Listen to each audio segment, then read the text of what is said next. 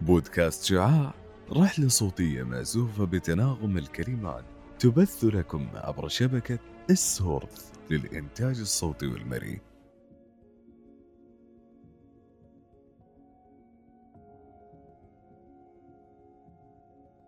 يا أهلا ومرحبا بمستمعينا الأعزاء. معكم غيدة الوصيفي من بودكاست شعاع. مستمعي بودكاست شعاع لا يخفى عليكم دور الإعلام في حياتنا اليومية وأثره على الرأي العام.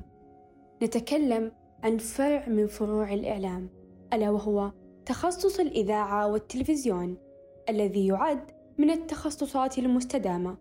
وتخصص الإذاعة والتلفزيون يهيئ الطالب من خلال تطبيق المعرفة والمهارات الفنية. لإنتاج البرامج الإذاعية والتلفزيونية والعمليات ذات الصلة.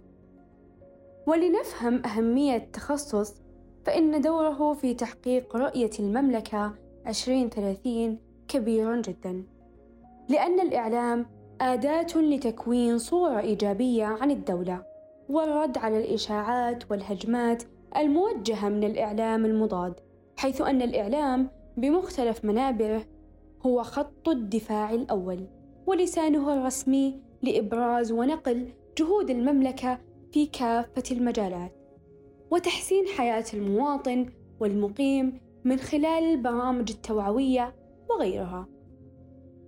إذا أين يتم تدريس تخصص الإذاعة والتلفزيون؟ هذا ما يدور في ذهنك عزيزي المستمع، والإجابة أنه يدرس في جامعة الإمام محمد بن سعود الإسلامية في كلية الإعلام والاتصال بمسمى إذاعة وتلفزيون وفيلم. وجامعة الإمام عبد الرحمن بن فيصل يوجد بها تخصص الإذاعة والتلفزيون ويوجد أيضا تخصص مشابه للإذاعة والتلفزيون بمسمى الإنتاج المرئي والمسموع في جامعتي الملك سعود والملك عبد العزيز ويدرس في جامعة الملك خالد وأم القرى في قسم الإذاعة والتلفزيون. علما أن مدة الدراسة المتوقعة أربع سنوات ونصف في كافة الجامعات. ومن المواد المتوقع أن تقرر عليك أثناء دراسة التخصص أولاً مدخل إلى الإذاعة والتلفزيون. ثانياً البرامج الحوارية. ثالثاً كتابة النص الإذاعي والتلفزيوني. رابعاً نظريات الاتصال خامساً البحث الإعلامي. وقد تختلف الخطة الدراسية والمواد المقررة من جامعة إلى أخرى. بعدما استمعت عزيزي الطالب إلى أهمية التخصص والخطة الدراسية لا يخفى عليك تنوع المجالات الوظيفية. وجهات العمل الممكنة لخريجي هذا التخصص للحصول على الفرص الوظيفية بها. وهي في كل من وكالات الأنباء وشركات الإعلام والإعلان أو شركات الإنتاج والإخراج ومؤسسات الإذاعة والتلفزيون الخاصة منها أو الحكومي. وكذلك المحطات التلفزيونية ومحطات الراديو. من إيجابيات دراسة التخصص أنه يعتمد على مهارات يمكن اكتسابها مثل التواصل والتقديم والتصوير والإخراج والمونتاج. وأنه ممتع في الدراسة والتطبيق ويمنح الموهوب في هذا التخصص فرصة الشهرة والظهور. وهذا سلاح ذو حدين فكما أنه له جوانب إيجابية فله أيضا جوانب سلبية في بعض الحالات. وبالحديث عن سلبيات التخصص فإن من سلبياته هي وجوب معرفتك للخطوط الحمراء وعدم تجاوزها. لا سيما تلك التي تكون في البرامج السياسية والبرامج التي تعالج المشكلات والقضايا الاجتماعية.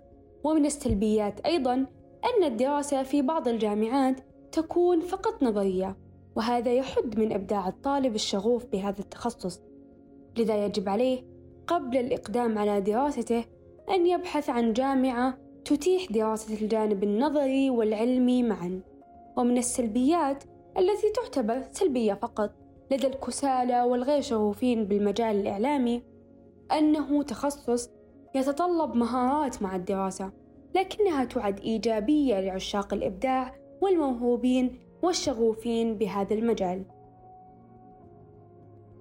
وللتخصص مهارات يجب أن تعلمها أثناء الدراسة منها مهارات التحدث والإلقاء لمن أراد أن يصبح مذيعًا ومهارات المونتاج والتي تشمل معرفة برامج المونتاج ومعرفة كيف تروي قصة من المونتاج والمهارات الإخراجية ومهارات التصوير وكيف تؤخذ اللقطات.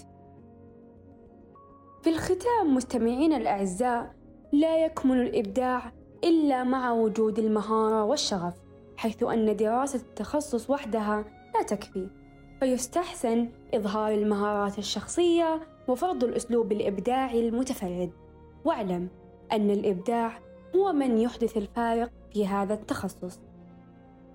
في نهاية حلقتنا نتمنى لكم التوفيق والنجاح في حياتكم المستقبلية. شاكرين لكم استماعكم. بودكاست شعاع.